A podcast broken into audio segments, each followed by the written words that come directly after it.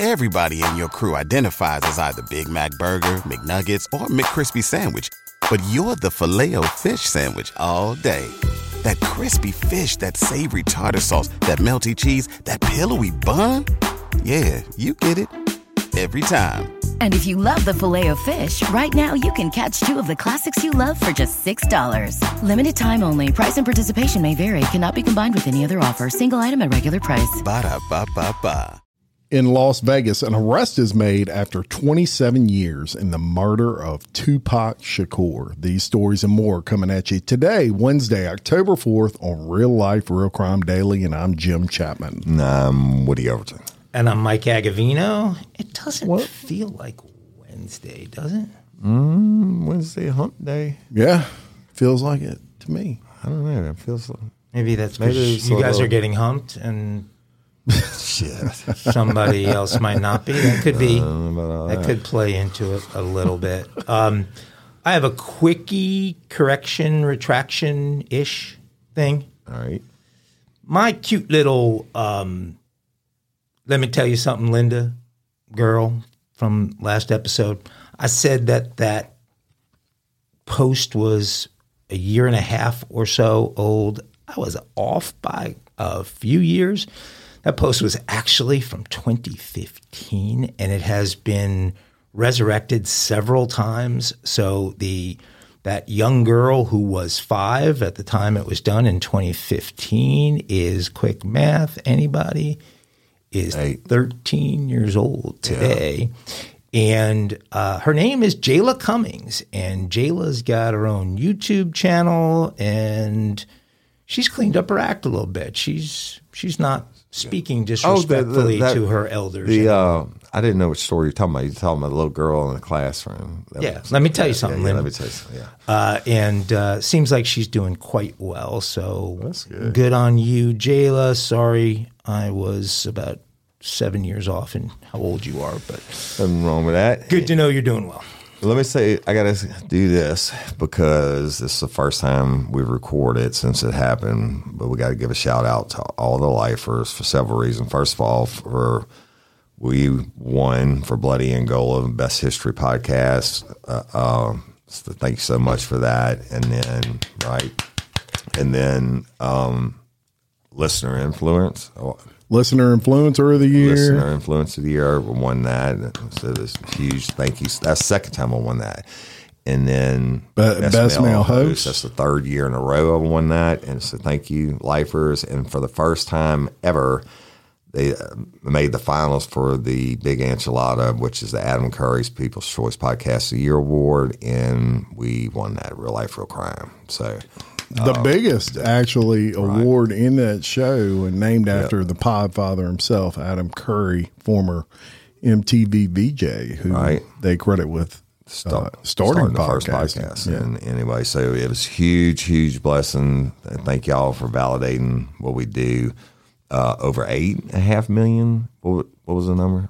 Uh, 8.3 million 8.3 votes million for votes. the finals and uh, the finalist, and then uh, 22,500 of those were sent emails to vote for the winner, and just about all responded. As a matter of fact, they had over 21,000 votes for the Adam Curry Award. Right. So that, So that Yeah. tells you, it was you know, it- people came out in droves. right. And I always said life was the best fans in the world. And I love and appreciate each and every one of you. Thank you so much. And let's get into some crime time. Well, and we're going to bring you to uh, Washington. A Washington man was convicted this week on kidnapping and sexual assault charges after he held a woman captive in his garage for weeks. Henry Hauser, a 56 year old repeat sex offender, could face life in prison. The victim, who was homeless at the time of the crime, told police Hauser offered her a place to stay in his garage. She said after going to the defendant's garage, they hung out for a period of time, and at some point she became uncomfortable and wanted to leave. The defendant then grabbed her and restrained her by binding her to a truck with a chain. Crazy. The victim told police that Hauser chained her ankle to his truck and drugged her for more than two weeks, causing memory issues. She said the defendant would make statements to her like he was acting out a fantasy. He would ask her if she wanted to be hurt. He would say he was going to kill her slowly, but other times would say he wanted to keep her. Hauser repeatedly sexually assaulted the victim in his garage for several weeks, and she escaped when he left a key in her proximity, and she was able to break free from Hauser's residence and seek help. Police, police arrested Hauser at a Walmart after a Walmart loss prevention officer tracked the suspect down on surveillance video footage after he used the victim's food stamps to purchase groceries. There you go. Hmm. Hauser was a level three sex offender at the time of his arrest, and he had cut off his ankle monitor. In 2014, he was actually convicted of kidnapping a 16 year old girl at knife point, taking her back to his residence where he gave her methamphetamine and sexually How the assaulted hell her. do you get out at, at in, 2016 in that nine happened. in Yes. nine years, it, the, you, and you got an ankle bracelet on, and you're doing it again? Cut it off. Yeah. And then, lock his ass up forever. well, it, it- there's this lady would be probably dead uh, if if not for him leaving that key uh, in in proximity of her and her being able to escape. And shout out to the Walmart loss Right, prevention guy. getting, getting it done. Yeah, who was paying attention, man. Great job. Crazy story, and you think evil doesn't live, people. I mean, could have been anybody. It's crazy. Yep. Well, tell you about another just sad story, and unfortunately, this happens all the time. My father-in-law is now deceased. Was a retired section chief for all of South Texas for the Border Patrol, and they used to run. He used to tell me about cases like this where they find all this people dead. But a Texas man um, pleaded guilty to his role in a human smuggling and trafficking operation that resulted in the deaths of 53 migrants who were trapped inside a sweltering tractor trailer in San Antonio, Texas last year. Chris, Christian Martinez, 29 of Palestine, Texas, pled, guilty to multiple charges related to the crime. And according to the DA's office, Martinez pled guilty to one count of conspiracy to transport illegal aliens resulting in death, one count of conspiracy to transport aliens resulting in seriously body injury and placing lives in jeopardy. Martinez, scheduled to be sentenced on January 4th of 2024, faces a maximum penalty of life in prison. He should get that. He should get the death penalty. But according to the release, Martinez and 47-year-old co-defendant Homero uh, Zamorano Jr., the driver of the tractor trailer, were initially charged on July 20th, uh, 2022, and in total, four men were indicted by a federal grand jury. At the time of the horrific tragedy, the San Antonio, San Antonio Police Department held a live press conference, and Chief William McManus said the police received the first call at 5:50 p.m. local time from an employee working at the nearby building who heard a cry for help and came out to investigate. When approaching the truck, he saw the partially open door and found 46 dead migrants inside. After a team of fire trucks, police and emergency personnel responded to the scene, 16 people, 12 adults, and four children were rushed to hospitals before the death, death toll ultimately rose to 53. The patients that we saw were hot to the touch, Chief Hood said of the victims during the press conference. They were suffering from exhaustion, no signs of water in the vehicle, and adding that there was no working air conditioning unit. We're not supposed to open up a truck and see stacks of bodies in there, he continued. None of us come to work imagining that. And it happens all the time. They're just, you know, making that money, coyotes for smuggling them over and ah, that number of people, like sardines in an 53, 18, I 50 mean, in, kids. in, in San Antonio and in the in the heat. I mean, you know, they've done studies like they did on, on um, Courtney Coco's body. She was in the trunk for uh, two days, and and it was in October. This time, actually, it was right now. It was this week that, that it happened. But so that but the temperature was only in the 80s, and but GM has done the studies on on how hot the Gets trunks inside the get, trunk. and it's like like 160, 170 degrees. Oh, Can you imagine ridiculous. what it is in Texas when in a, in, a, in the back of a semi with nothing? Fifty three people dead. Yeah, that's a tin can, basically. You know? Yeah, right. and they're watching No, it- people around them die, Yeah, and they it- can't. And and- and I don't know. I don't even know what you're thinking. It's just it truly is oh, horrifying. So brutal. Um, well, it was 27 years ago. I mean, just does not seem possible that it was 27 years ago I that, can't believe it's possible. that. Tupac was murdered. But it was 27 remember it. years ago. I remember it vividly. And since then, there have been, I don't know how many books, movies, docuseries, Yep. uh, uh, how many different theories, but Right. police are convinced that this time they have got the real killer. So let's hear their story. A Clark County grand jury voted this week to indict 60 year old Duane Keefe D. Davis for the murder of rap icon Tupac Shakur, which, as I said, occurred 27 years ago. Law enforcement officials announced this at a press conference that was held on Friday. The announcement comes after Las Vegas Metro Police executed a search warrant at Davis's home back in July and seized multiple tablets and computers, cell phone, hard drives, photos, and more. The Clark County Sheriff Kevin McMahill said that Davis was arrested on Friday morning and that the investigation was, quote, far from over, and that remarks that Davis made back in 2018 reinvigorated the investigation. We'll maybe talk a little bit about those remarks, but he uh, he came on as a guest on a couple of different podcasts and made some pretty bold statements, and those are still out there on YouTube uh, uh, for you to be able to to watch and listen to. So that is what they're referring to. Metro Lieutenant Jason Johansson said that sheer persistence by detectives in the case ultimately paid off and is what led to Davis's arrest. Prior to September 7, 1996, as we all know, Tupac was an artist who had signed with Death Row Records, and that Death Row Records and its CEO, Marion Suge Knight, were closely affiliated with the mob Piru, the criminal street gang in the Compton area of LA, and that they had an ongoing feud with the South Side Compton Crips, another gang from Compton. Davis, aka Keefe D, was the leader and shot caller of the uh, Compton Crips, and both of these gangs operated out of uh, Southern California, Compton area, as I said. Shakur was shot four times on September 7, 1996, in Vegas after attending the Mike Tyson fight at the MGM. He ended up dying in the hospital six days later. He actually clung to life for six days, and they thought at points that he had a chance. Members of the Compton Crips, which included Keefe D, along with his nephew Orlando Babyface Anderson, also attended the Tyson fight that night. As they were leaving the fight, members of Death Row Records spotted Babyface near an elevator bank inside the MGM and approached him and began to kick and punch him. So they roughed him up. Johansson showed security video of uh, that fight at the elevator, which clearly showed Tupac and other members of Death Row attacking Babyface. Then Johansson said, "This is all at this press conference."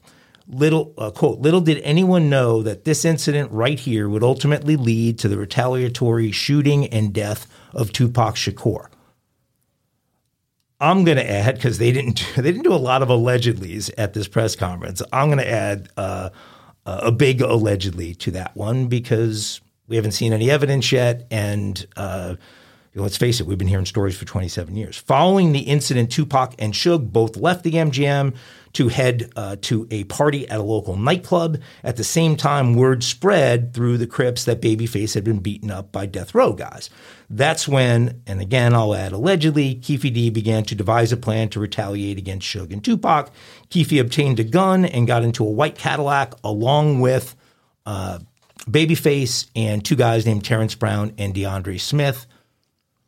By the way, all three of those guys are uh, are dead, and so today Keefe D is the only remaining uh, person who was in that white Cadillac. So we we don't exactly have a lot of uh, people to corroborate some of this. So at some point in time, as they're in that Cadillac, Keefe uh, Cadillac Keefe handed the gun to the guys in the back seat of the caddy which would have been Babyface and one of the other guys, either Brown or Smith. Most stories out there claim that it was Babyface that pulled the trigger because it was retaliation for him being beat up, and so it was, uh, the gun was put in his hand to do the retaliation. The four men located the black BMW that Suge and Tupac were driving and pulled up alongside that vehicle and started shooting. Johansson said that detectives knew most of this information within the first few months of their investigation, but they never had the necessary evidence needed to bring the case forward and present criminal charges. Again, I believe he's referring to these various statements made in podcasts and YouTube shows uh, by Keefe since 2018. In 2018, the case was reinvigorated as additional evidence came to light related to this homicide. They don't get specific about it, but again, I believe that's what it was.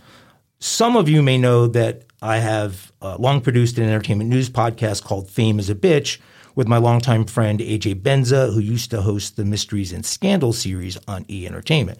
AJ was close friends with Tupac and uh, I mean, knew him very, very well. In fact, one night they lied down on the FDR drive at three o'clock in the morning in a, uh, a suicide pact they had taken before AJ chickened out, or AJ was the first to run off the uh, mm. the highway. But um, and and so he's been involved in uh, looking into Tupac's case for years, as you might imagine. And on Monday's show, uh, Monday's Fame is a Bitch podcast show, AJ shared that he does not believe Tupac was the target that night in Vegas. He believes Suge Knight was the target and that the hit had nothing to do with roughing up Babyface Anderson after the Tyson fight. At the time, Suge and his wife were going through a divorce. Uh, AJ's theory is that Suge's then wife, Sharitha, was having an affair with Death Row's head of security, Reggie Wright Jr. Since they later married, I think we can safely say that there's plausibility to that theory. Sharitha and Reggie, according to AJ, were making a move in advance of their divorce to try and take control of Death Row.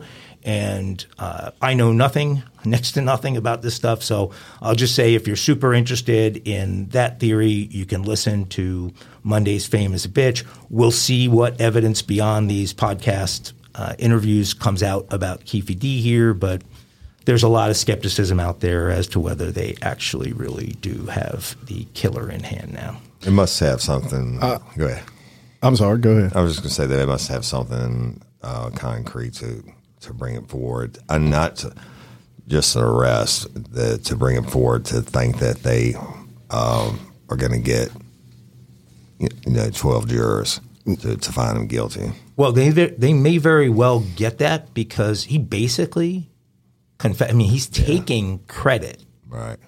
In these, but in that world, do with the three other people in the car dead, Tupac dead, and everything. I mean, is it was it to his advantage to take credit yeah, for it, yeah. and versus uh, you know whether he actually did it? Well, I, will say this: I've I've seen every single interview that Keefe D did, uh, and I've been following this case also for probably twenty seven years, and it's it's my opinion that Orlando Anderson definitely killed uh, Tupac Shakur. People may wonder, well, how is uh, getting charged now for murder when in the podcast that he discussed handing the gun to uh, Orlando Anderson, and, and it's it's important to note that at that point that uh, this case was fresh and uh, there was a Los Angeles investigator that was investigating this really hard. As a matter of fact, he wrote a book about it. I read it um, very sharp investigator, and he actually did what they call a proffer agreement with uh, Keefe D. And that proffer agreement is is not, and this is this is where I think Keefe D misunderstood. It's not a uh, total uh, abs- absolving of of anything that you did. It is basically uh, something where you have an agreement with the LAPD at this point that anything you tell them cannot be held against you, but you cannot then go on a podcast and discuss all of these things you did to facilitate the murder of Tupac. Um, one of the interesting things at the press conference that the police officer said was he used an example, and he said uh, in Las Vegas, if you rob a bank and you have a getaway driver, and that getaway driver is in the parking lot, that getaway driver is just as guilty as the guy who held the gun in the bank of robbery. Same thing with murder. So he doesn't necessarily have to pull the trigger to be convicted of the murder of Tupac Shakur. Um, and that is where all of this is coming through. That proffer agreement did not apply to uh, him going on podcast and discussing it. So well, also his own mouth sunk him. Los Angeles, does it apply in Nevada? No, no, and and Right. like that's Right. exactly right. And then, uh, but yeah, you know what the crazy thing is, Tupac, you know, he he, he was a masterful artist and all that stuff, but originally he wasn't a gangster. He wasn't an OG gangster. a- shit, he he got affiliated with him after he became famous. Shit, he was like a he studied ballerina uh, uh, um, and all this stuff, and and went to the what's that school in New York? Juilliard. Juilliard. He went to Juilliard. He was an actor and- as well. Yeah, yeah, and he did all that, and then he got sucked up into. Well, you look at a lot of these guys who become the leaders Right. of these gangs, like Keefe D went to college. right, right, Businessman. Fa- Right. His father was a cop. Yeah, right. Um, you know, he worked at Lynwood PD for Right. a period of time, Yeah. uh, and and actually rose up the ranks there. I mean, there's uh, these are not uh, these are not just you know crazy, uh, out of control, uh, unintelligent people. I mean, they've they're maybe illegal businesses that many of them have built, but they've built right. big. Yeah, well, illegal it's hard to catch a smart criminal, right? Right. And I wonder what Suge's thinking about that sitting in prison. Yeah, he'll be there for the rest of his life, likely. So, um, we'll keep you posted on Yeah, Tupac. Interesting. Minneapolis, we're going to bring you to, and a Minneapolis police officer is being investigated by her department after it was learned that she had an OnlyFans account where she was posting explicit photos and videos. The Minneapolis Police Department launched an internal investigation into the fourth precinct officer who was not identified after a citizen was pulled over by the officer who actually recognized her from her uh-huh. side job. Uh-huh. Yes. The officer's OnlyFans page is not publicly available and only accessible to her paid subscribers. While police conducted their internal probe, the mayor's office said it might not have a problem, be a problem for them. If we're all talking about, if all we're talking about is naked pictures behind a paywall, the mayor has no issue. However, the chief will determine if there's any policy violations. This from the uh, spokesperson for the Minneapolis mayor, Jacob Frey. The officer's account bio reads 35 year old MILF, free spirited, overly optimistic, and creator of sexy content to please others. The account does not include any references to her being a police officer. The department confirmed an investigation into the account was initiated by police, but city officials are torn whether the existence of an account account warrants disciplinary action. Uh, we take all allegations of policy violations seriously, and the chief has ordered an investigation. The Minneapolis PD is now tasked with seeing if the officer's OnlyFans account violates department policy, which says their officers are required not to exhibit any conduct that could compromise their efforts to enforce the law or discredit their agency. This is interesting because, like Louisiana State Police, it doesn't matter if you have a side job cutting grass or doing polygraphs, whatever. You actually have to fill out forms and to submit it to them to state what you're doing, so they can make sure you're not doing OnlyFans. anything, anything that would bring shame on them or whatever. Yeah. I guess, and uh, so I don't know what their policy is on that. It- it- pretty much, it, I, I think that's like a civil service deal. Is OnlyFans an app or is it a website? It's like a website, from what I understand. I don't know. From what I hear. more and more about it, I'm, I mean, I'll have to look up and see I don't think exactly. it's, it's out, uh, um, all sexual or whatever. They got people. I'm tempted to go through Woody's apps right no, now. I, you I- can go I think. I, I think it's I don't pretty uh, well, and and here's the That's why I was asking because I want to know if it's an app or a website. I was going to look Well, you it just up. go to the app store and see. you know here's the discussion here, and in my mind, and that is, uh, it should she be disciplined? For, I mean. This is a fine line. I understand that there might be some people Well, out there might have a I- moral I issue what with this, my- but some people I think May the not. issue is this. Let's say I was on OnlyFans doing sex stuff and, and somebody was subscribing to me and, and I pull them over and I'm in uniform patrol and they might be like, ooh, I'm going to rat you out. Or I don't know if you can screenshot or take pictures of it. They can say, Yeah, that's you- a good point. I mean, you could be, you Could be using it against putting you. yourself uh, in in a compromised situation. It's actually a good point. so So there is not an app in here. There's a bunch of people that are uh, buying that search term. So Ashley Madison pops up first. Number one for affairs and NSA hookups. What's an NSA? No strings attached. Oh, I didn't know that. I know I did a bunch of I just learned polygraphs when Ashley Madison got busted. a lot of spouses were in trouble. You yeah. remember that? Yeah. All right. Well, I'm tell you, take you to this next story, and I can definitely relate to this. Um, for 10 years, Madison McGee believed her father died from a heart attack when she was six years old. But as a teen, she learned the shocking truth. He was murdered, and the killer was never caught. On July 11, 2002, John Cornelius, or J.C. McGee, was fatally shot in the head in the door, doorway of his home in Belmont County, Ohio. Madison, just six at the time, left Ohio with her mom and was raised in West Virginia. Now, Madison, 28, has decided to take the case into her own hands and search for the killer. In May of this year, she launched a podcast, Ice Cold Case, to dive deeper into the facts of the case with hopes of sol- solving her father's murder. This is a story of what happened to J.C. McGee on July 11, 2002, according to police records, some of which may not be entirely accurate nor adequate. The first episode states 20 years later, the search for answers began. After JC's death, police came to the conclusion that his murder stemmed from a home invasion gone wrong, but Madison isn't so sure that that's true. She became even more skeptical after learning her father had been a drug dealer turned informant. As an informant, he helped police arrest a number of people, including one of his nephews, who was then sentenced to life in prison, according to Madison. I think it was definitely a situation where it was mutually beneficial for a lot of parties if my dad was out of the picture for either fear or of getting ratted out again or just this revenge plot, says Madison, who adds, I think a lot of people had a stake in this game for different reasons. Madison's nine episode podcast pours over the evidence of the case that includes interviews with family members and those who knew her father.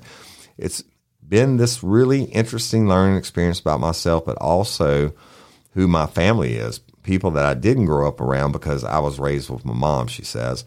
Through her efforts, Madison was able to reconnect with her sister, Alyssa, and learn what Alyssa remembered from the day that her father was killed.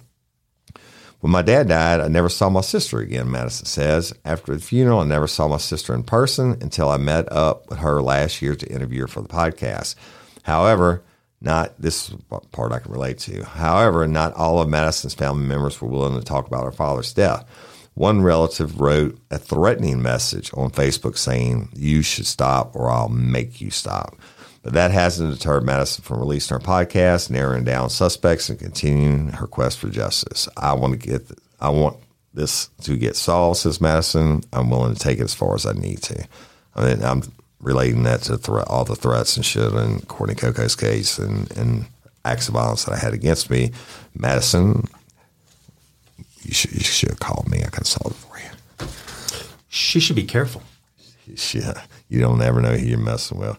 And Well, Madison, sound- sounds Madison, like she has a clue who she's messing yeah, with right now. Madison. It's not the ones that threaten you you have to worry about. It's the ones that don't threaten you, and that's from me who've solved.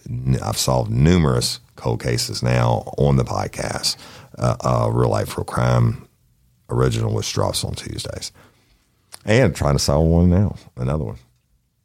Well, good luck to Madison. Hopefully that will end well. Well, speaking of things that end well, especially when they so seldom do in cases like this. So on Sunday, this little girl in upstate New York, nine year old girl, was uh, up at a state park with multiple families and friends riding a bike around a uh, circle in the park.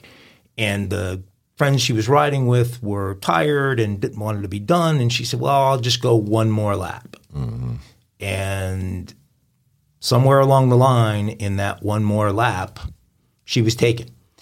And they, they knew she was taken because they found her bike. And uh, over the course of late Sunday through most of the day Monday, this was a story at the top of the headlines across the country. And most of us, I'm sure, were feeling like they were be it was going to end badly, like they so often do. And good news, this one did not end badly. A man has been arrested over the abduction of a nine-year-old girl who vanished from her family holiday while riding a bike in an upstate New York park. Charlotte Sena, who was nine, was found alive and safe on Monday, which is two days after she vanished from Moreau. The world has become a smaller place, and people are traveling more freely between countries than ever before. And companies are doing more business outside of their home countries than ever before. The geniuses at Rosetta Stone saw this trend beginning to develop years ago and have dedicated decades toward researching and refining the best and most efficient way to teach someone a new language. Rosetta Stone has been one of our most loyal sponsors here at Real Life Real Crime and The Daily Show, and that's because many of you out there have trusted Rosetta Stone to prepare you for everything from a family reunion to a once in a lifetime trip to a business trip in a faraway country. Rosetta Stone is the most trusted language learning program in the galaxy. Rosetta Stone's been there for us with a great product at a great price. Rosetta Stone is the trusted expert in language learning for 30 years with millions of users. Rosetta Stone's intuitive process helps you pick up a new language naturally so you retain what you learn, and their true accent speech recognition feature is like having a personal trainer. So don't put off learning that language. There's no better time than right now to get started. For a very limited time, Real Life Real Crime and The Daily Show listeners can get Rosetta Stone's lifetime membership for 50% off. Visit rosettastone.com slash today. That's 50% off unlimited access to 25 language courses for the rest of your life. Redeem your 50% off at rosettastone.com slash today today. Au revoir. the Lake State Park in upstate New York. According to multiple reports, Craig Ross Jr., age 46, is the suspect and he is in custody. He lives in Milton, New York, which is in the area and uh, only about 10 miles from where Charlotte lived. Uh, the man who was arrested over the abduction of the nine year old girl who vanished from her family holiday while riding a bike. Charlotte was pulled into a vehicle against her will or dragged into the woods, police said just after 7 p.m. Charlotte had been found safe in good health. New York State police were previously confident Charlotte was abducted from the park. She was last seen wearing a tie dye Pokemon shirt, dark blue pants, black Crocs, a gray bike helmet on Saturday evening. And the Amber Alert was issued on Sunday morning after she was uh, uh, last seen at 6:15 p.m. on Saturday. So New York State Police activated the Amber Alert at 9:35 a.m. on Sunday. Uh, an additional search team was deployed that morning. Over 100 people searched tirelessly, including forest rangers and 75 law enforcement personnel. Uh, the park was closed. The law enforcement established a command post there. Ultimately, they got the lead on this guy because he left his uh, his fingerprints on the the bike eh, that they found, and they were able to uh, trace to uh, uh, to his place. He also had notified the family. He had contacted the family and was seeking a uh, a ransom. So while they thought this might have been an abduction, child trafficking type of thing, it turned out, even though this guy was a past uh, uh, child uh, offender, uh, he was looking for money and looking for a ransom and trying to hold the, the family up for money. And that's how they were able to track him down between uh, DNA, fingerprints, et cetera, left on uh, the bike and communication. So. I, I was going to say he must have been in the system if they had it, and then Yeah. being a past sex offender, I'm just praying that that nine year old wasn't offended against. Maybe and they, you know, he's trying to say it was a ransom deal, but uh, well, hopefully he didn't have uh, he didn't have a ton of time with which to do anything. She was, according to what's come out thus far, uh, basically unharmed, and uh, and so uh, for that one time in a hundred, one of these things ends up Turns out Positively. positive, right? Good, good for welcome good home, for that. Charlotte. Good for that. Yeah, just glad that situation turned out uh, Positive. positive. Jesus, scary stuff. Uh, police are looking for a Houston, Texas driver they say fled from a crash that left a United States Postal Service worker dead. The mail carrier was driving his truck around 3 p.m. Saturday in Houston when police say a driver tried to go around him and clipped him at the back. It pushed the postal truck into the ditch, which then fell on top of the postal worker. Community members rushed over to pull the truck off of the driver. The postal worker was pronounced dead on the way to the hospital, and his identity is not being released as of this recording. The other driver fled in a white Ford Expedition. Witnesses described the man to police and got his license plate number uh, the recommendation here is to go ahead and turn yourself in because we know who you are. We have witnesses who can put you here and who can identify you. This from police. Police went to the home that the license plate number was registered to, but the owner of the vehicle told them their car had been stolen. Hmm. The USPS said in a statement that it is deeply saddened by the loss of life suffered uh, in Houston, and their thoughts are with family, friends, and colleagues as of this time.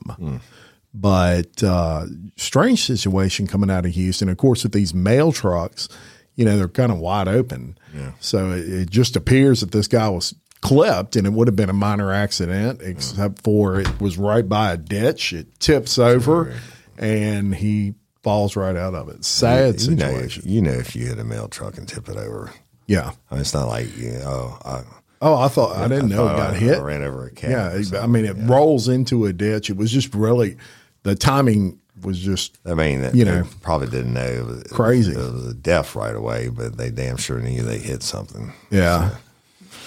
I don't know if they were drunk, had drugs in the car, or whatever, but they chose to run. Warrants, who knows? Yeah, they would. They'll get them. So, all right, I'll take you to Oklahoma, and this story is kind of really bizarre. Uh, um, but Broken Bow Airport is a sparsely populated municipal airport in Oklahoma with no air traffic control. Samantha Hayes, a 27 year old single mom, was paid to cut the grass around the airfield every so often. It's not totally clear whether Samantha ever saw 70 year old James Baxter preparing to land his 1972 Bonanza airplane on Friday. According to Baxter, by the time he saw Hayes, it was too late to pull up. Hayes was struck and killed by the wing of the plane while still atop the lawnmower. Authorities, authorities say that Hayes was pronounced dead at the scene of the accident due to head injuries. On Facebook, Hayes was remembered as a loving friend and devoted mother to her three children. Samantha Hayes was a wonderful, great mom to her three babies. She was a single mom who worked hard to give them a safe and loving home. These babies knew they were loved every day, all day, wrote her friend Darlene. God knew his plan for her, and it's hard for us to process because she was still needed here, but he his ways are higher than ours, and even when it's hard to understand, she added. Carly Hayes wrote, You was one of the sweetest people I ever met. I never heard you say a cuss word or talk down on anyone. You was so full of life and had a whole life ahead of you with your precious babies. You got a whole family that's going to make sure them babies are good. I promise. Baxter, the pilot, was not injured. The FAA has no age limits for people to fly planes, though commercial airlines are banned from employing anyone over the age of 65. No charges have been filed against Baxter, Baxter this far, and it remains under investigation. So, I mean- bizarre, right? But you're that's all VFR. He's not flying with Right, instruments right, there. right. He's coming into this Right. airport uh, How does he not see? I have no idea. That's not a good day.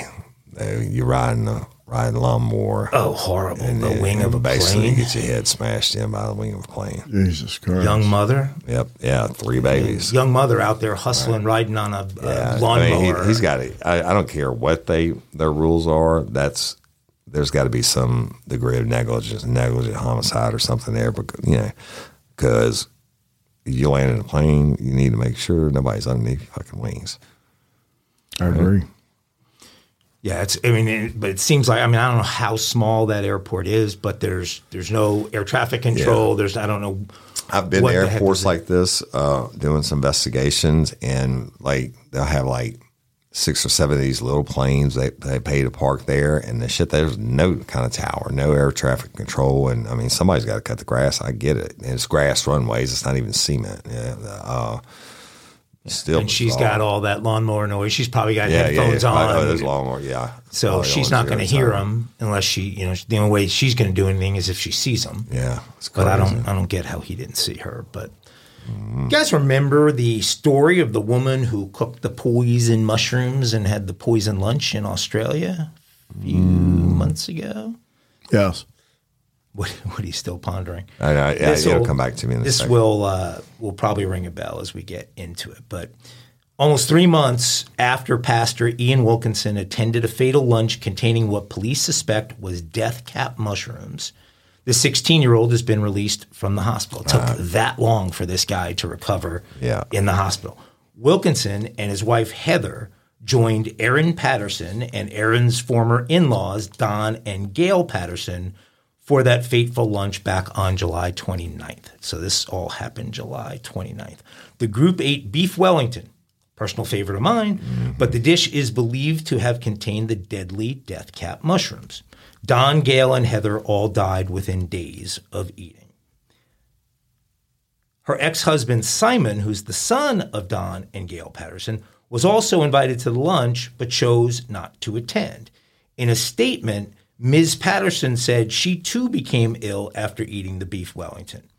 Police say Ms. Patterson is a suspect because she cooked the meal, but she has strenuously denied intentionally poisoning her lunch guests and has yet to be charged by police.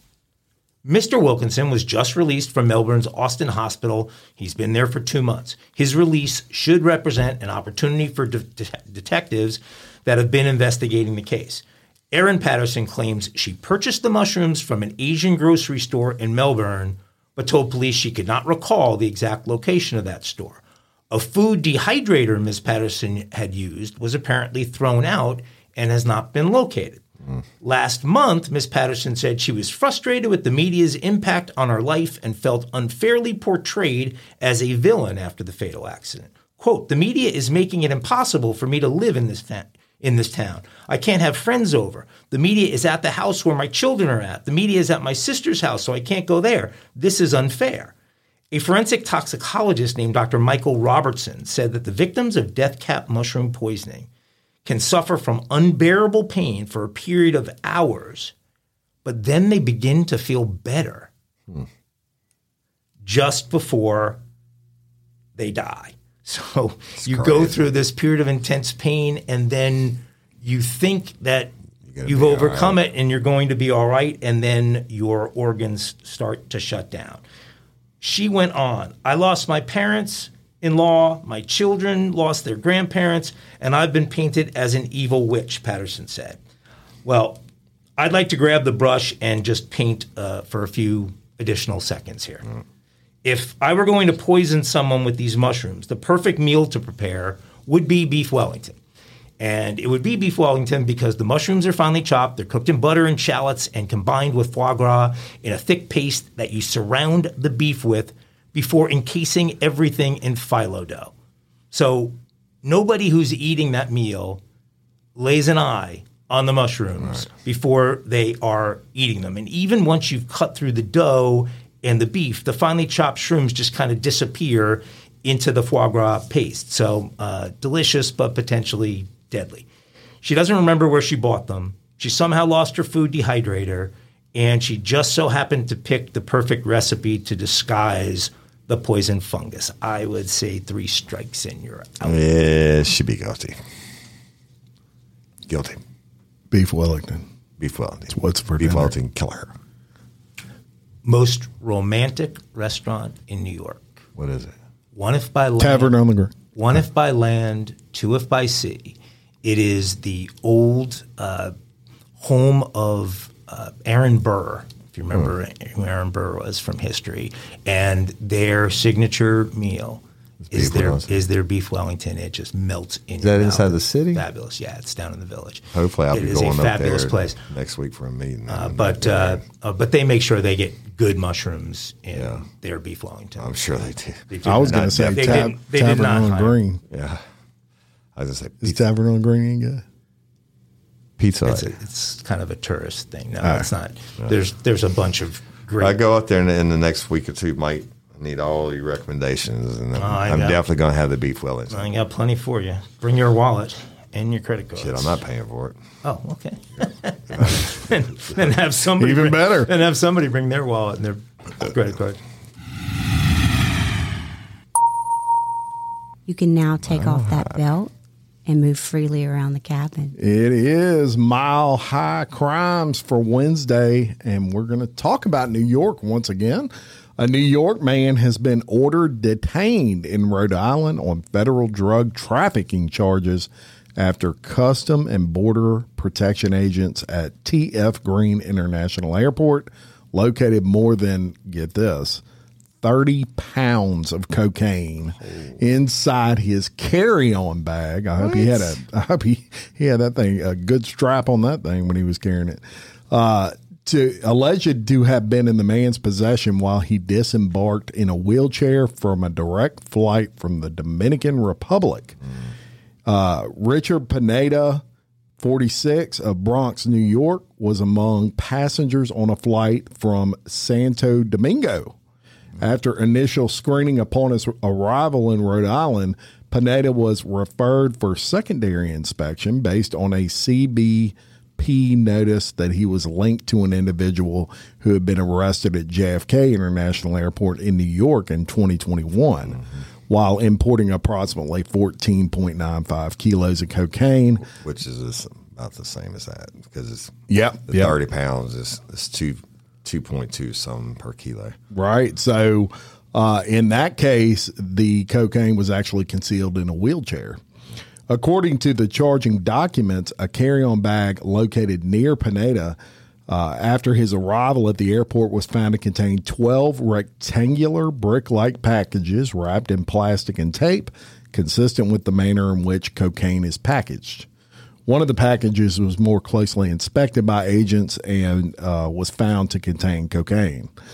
Also, inside the bag was a Bible that contained a paycheck from a New Jersey company in Pineda's name and a voided check slash direct deposit slip from a New York bank that listed Pineda as the payee. So he can't exactly deny it's his bag. you know, that's which, not my bag. that's not my bag. Never seen it before. My wife packed that. I don't know. Uh, it is alleged that uh, Pineda denied that the carry-on bag belonged to him. He later claimed to agents that he had been given the bag by someone whose name he didn't know, uh, and that he did not know who was going to pick up the package in the United States. So, I mean, come on now. Dude's just going to hand you 30 pounds of cocaine and not tell you his name, and you don't know him? And and you have your Bible and your check stubs. Yeah, that's not my Bible. That's not my checks, dogs. Wait, so how did that? So how did that work? He went through security in Santo Domingo and got through. yeah. He got through there, uh, but the issue was when he was in the United States, he he was flagged because he was uh, closely affiliated with a guy who had been arrested at JFK International Airport a couple of years back Yeah. uh, with a bunch of cocaine in a wheelchair. So So you got to figure it out. Fifteen thirty. That's like a half a million dollars before they step on it and cut it, and you can get one kilo of fentanyl and make that one point five million dollars. If, if they get two of them arrested out of the twenty they sent through, that's a Yeah. lot of money. yeah, it, it is. And it, look, thirty pounds. That's That's heavy. that's a lot. I mean, that's Yeah. put it put thirty pounds in a, in a Was, was it? backpack You, s- right did you now. say Rhode Island? What what airport was it that he was going through? TF Green International Airport, which is uh, in Rhode Island, correct? So that would be the Providence. That flight flew directly from Santo Domingo to Providence. That's just a weird. Probably, It uh, doesn't really specify if it was a but he- direct he flight, but I would imagine it was. But here's the deal: he had to he had to make it through customs at some point. Well, wasn't that at customs that he got? Yeah. It was at the United States side of customs. Yeah. Yes. All right, all right. Well, there you go. Law supply and Because that. Providence Airport isn't much because if, if you're going somewhere far, you're going to Logan. You're going to driving Well, up to Boston. They're trying to Flying figure. out of I, there. I would mm-hmm. figure my chances to Yeah. be better at, in Rhode Island than at JFK or somewhere. Right. again. Well, they, um, you know, hmm. you know how you know cocaine is real? Smell it. They can rub it on your guns. They they they frown upon you rubbing it. on Smell your like guns. cocaine. So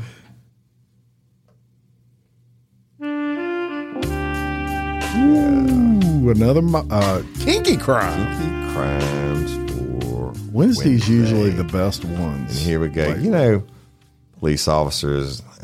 I'll tell you the old saying. They say the badge will get you the p word, but don't let the p word get your badge. This one's kind of reversed. Um, a Texas police dispatcher has been suspended after her husband caught her sexting seven officers, including two with whom she was having affairs. And her boss is investigating whether some of the hanky panky occurred on duty. Crystal Perez, 38, an overnight dispatcher at the Bexar County Sheriff's Office, and y'all, that's in San Antonio, was placed on unpaid leave after her husband, uh, Giancarlo Perez discovered steamy messages on her cell phone. Along with Perez, Sergeant Ronaldo Salinas and Deputy Juan Leal, who also have been suspended, face possible termination over the scandal. Their conduct, apparently, according to the investigation, was found to be egregious enough to where we would issue those proposed terminations, the Sheriff uh, Salazar said. Another one of the officers, Deputy Jason Jarvis, has been hit with a proposed suspension of 30 days, and his wife, Jessica Jarvis, is divorcing him after she claims he admitted to having an affair with Perez. Jessica Jarvis, his wife, said, These are people that are supposed to be protecting us, serving and making sure the community is safe, and instead they're busy setting up affairs. They're busy setting up appointments to basically have sexual relations. So Giancarlo Perez said he was one the one who discovered the salacious text between his wife and six Bexar County deputies and an officer with the City of Converse Police Department. He shared some of the messages sent, she sent to one of the officers and reported that some of the exchanges were too explicit to share. Mm. Here we go. I feel so hot and sexy when I'm in you, the officer wrote Perez. And another one, I can feel it, all of it, and I love it, the dispatcher replied. we need another hotel day, hotel day, the officer wrote, to which she replied, yes. Oh, Capital exclamation whoa, whoa. marks. And the officer also wrote, Perez, I can't wait for us to be naked and us caressing each other and then kissing each other all over. And we have the picture of this lovely lady. Yeah. Lady, Wow. I use the term lady loosely. It'd be hard to to get out of out of that uh, Well, text the- message. The problem with it is unscathed. Yeah, right. The problem is not only is it cheating, uh, the uh, the the problem is they were doing it while they were on duty, and that's Yeah. therein lies the issue. So you back in my day, Sheriff Sheriff Willie That's an Graves, officer, Steve. and I think it's Jason Ard's policy too. That back in my day, one rule Willie would fire you for in a heartbeat is if he caught you cheating. Hmm. If you got busted cheating on your wife, you got fired. It didn't matter who you were. And I think Jason Ard does the same thing. This, uh, That's kinky. this, That's kinky. yeah, this this officer that rode her back. I mean, that's an epic. Fa- I can't wait for us to be naked and carre- caressing each other and kissing each other all That's kind of lame. Come right? on, dude. You're, You- this is supposed to be you- sexting. I mean, right, give us right. give us a real freaking effort. be like, I can't wait to bang, Caressing. bang your head off the headboard again. She was can't wait exactly. Handcuff you. Exactly. Thank you. We needed more of that. I was going to say she gives that cop outside of Nashville Uh, a run for yeah, her money right, right. In, in terms of numbers because I don't think Dusty's. I don't think Seven that, is a lot. I don't think that one in Nashville hit seven. I mean, she Yeah, made her way through most of the department, but, I think it was a were- smaller department. I think they were having some threesomes and stuff. yeah, but the there, too. quality of her communication was much better. I mean, this is Well, at least- you, hey, you don't do all this and then have She like did San Antonio Sheriff's Office and some G city cop. G-rated communication. I mean, that's like you can say that in the Little Mermaid movie. I mean, you got to give us a little bit real, more than that. Real. Anyway, there's your sexy crime for Wednesday. Kinky. Got kinky crime Kinky. for Wednesday. Kind of sexy. Kind of sexy, too. it's definitely sexual, Awkward. Somebody needed to write for those people. right? Give Some banjo. Banjo time.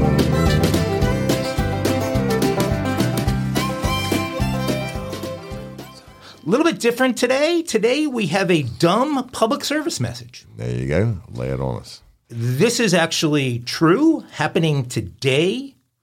Not today while we're recording here on Tuesday, but today as you're hearing this on Wednesday, October 4th, the nationwide emergency phone test is taking place at 2:20 p.m. Eastern Time here in the US. Shit, I'll be sleeping. FEMA and the FCC will test a nationwide emergency alert Wednesday, October 4th, sending a message to every mobile phone across the country at exactly 2:20 p.m. Eastern. You would think that would be pretty good, a good thing. I mean, it's important think, to test I that think stuff. I have a phone call scheduled for that time. well, For they're, they're going to interrupt your phone call. But conspiracy theorists on TikTok and Twitter are convinced that there's something more nefarious behind this plan. In fact, they insist the nationwide test will activate something within the COVID 19 vaccines that could oh, turn people into Zombies. walking zombies. Yeah, figure. Imagine that. October 4th, 2023, FEMA activates 5G zombie apocalypse. If you got oh, the if you got the clot shot, you are screwed. For those of us who did not bend the knee, real estate is about to become much cheaper. It's one, of, one of the posts. Uh, the video shared by that account has been viewed 150,000 times and counting, insisting that 5G cell phone networks were all part of the plot to harm Americans. kinda Over on TikTok, the conspiracy theory is spreading even faster, with some videos falsely claiming the cell phone alert will be, quote, one of the loudest sounds ever recorded in history. Really. So you might want to have Reminded me uh, of Y2K. yeah. Go with uh, go with earmuffs, honey. Uh, at that time, um, other TikTokers are making dark predictions using similarly exaggerated claims about the real purpose for the emergency alert test. I won't share all of those with you, That's but the uh, the, pre- Yeah. the the most prevalent one is the uh, is the zombie uh, walking zombies. So well, I will be on the lookout for zombies at about that moment. I'm gonna be on the phone anyway, but I'm I'm gonna I'm gonna make sure I'm strapped when the thing goes off. Actually, you know, I mean, this is a great opportunity for a gag. Like, Oh. like a bunch of guys, a bunch of guys get makeup made up as oh, zombies. Go to Oh, you know, a shopping, Walmart, a yeah. shopping mall, a Walmart, whatever, right at that time. And Yeah. I bet that happens. I mean, there's a I, I bet I bet it's gonna happen now. there's a good Somebody chance out that there. happens. I mean, yeah, do it. Send us a TikTok. I mean, people already have uh, already have written the uh, the Taylor Swift breakup song to Travis Kelce. so, I mean, if that's out there, I think that we're going to see some. sign. I wish I had known about this a month ago. We could we could have had some fun with this today. Anyway, that's uh, that's just dumb. There's no criminals necessarily involved, but it's dumb.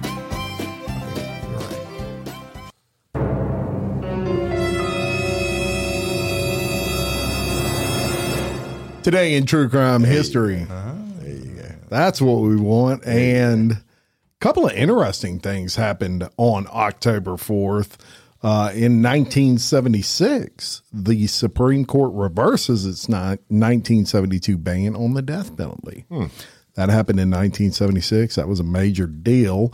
Uh, and how about 2009, the Mount Vernon murders? Uh, on October 4th of 2009, 17 year old Steven Spader and 19 year old Christopher Gribble murdered Kimberly Cates, 42, and severely maimed her 11 year old daughter Jamie during a home invasion in New Hampshire.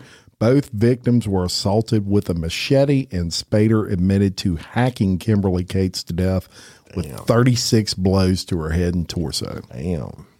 Yeah, that that was a a, a big deal back in 2000. Well, it's a big deal anytime, but back in October 4th of 2009, obviously the brutality of that murder made national headlines for quite a while. Crazy, crazy. Yeah, so that was this day in true crime history for October 4th.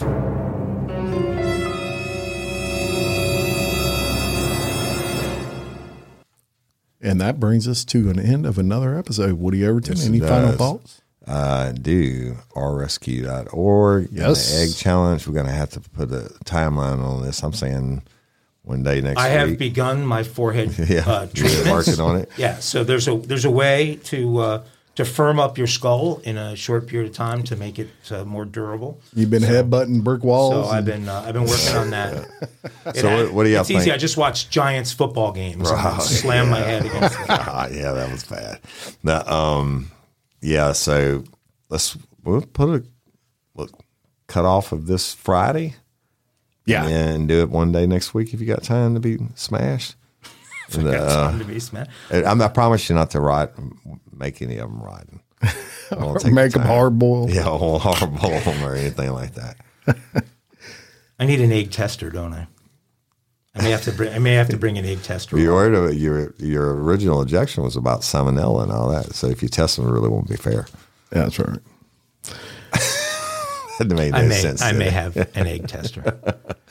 All right. Hey, I got to say it one more time, people. Thank y'all so much again uh, for taking the time and effort to go and do what you did for us for the People's Choice podcast and your award. Oh yeah, Man, yeah. Love y'all. It's fire. And look, we do want to mention uh, we have a fire interview with uh, Oh, God, yes. with Best with Donald Duck. the best ever. Yeah, but not the Donald Duck you would think. Detective Donald Duck Sharp, who was who gained the confession from uh, from Robert Robert, Willie. Willie, uh, who of course was you know the character that the Dead Man Walking, played by Sean Penn, was based after.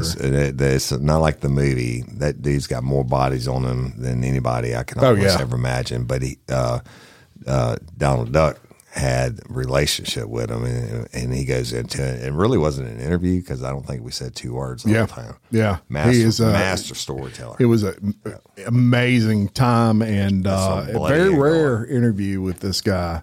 Bloody Angola We drops to- tomorrow. today. Uh, yes, it'll drop tomorrow, uh, midnight, Thursday Right, at midnight. right, right. So, yes. So All right. Until next time, I'm Jim Chapman, I'm Woody Overton. and I'm Mike Agovino. Your host of Real Life, Real Crime Daily. Peace. Aglets. Everybody in your crew identifies as either Big Mac Burger, McNuggets, or McCrispy Sandwich. But you're the filet fish Sandwich all day. That crispy fish, that savory tartar sauce, that melty cheese, that pillowy bun. Yeah, you get it. Every time. And if you love the filet of fish, right now you can catch two of the classics you love for just $6. Limited time only. Price and participation may vary. Cannot be combined with any other offer. Single item at regular price. Ba-da-ba-ba-ba.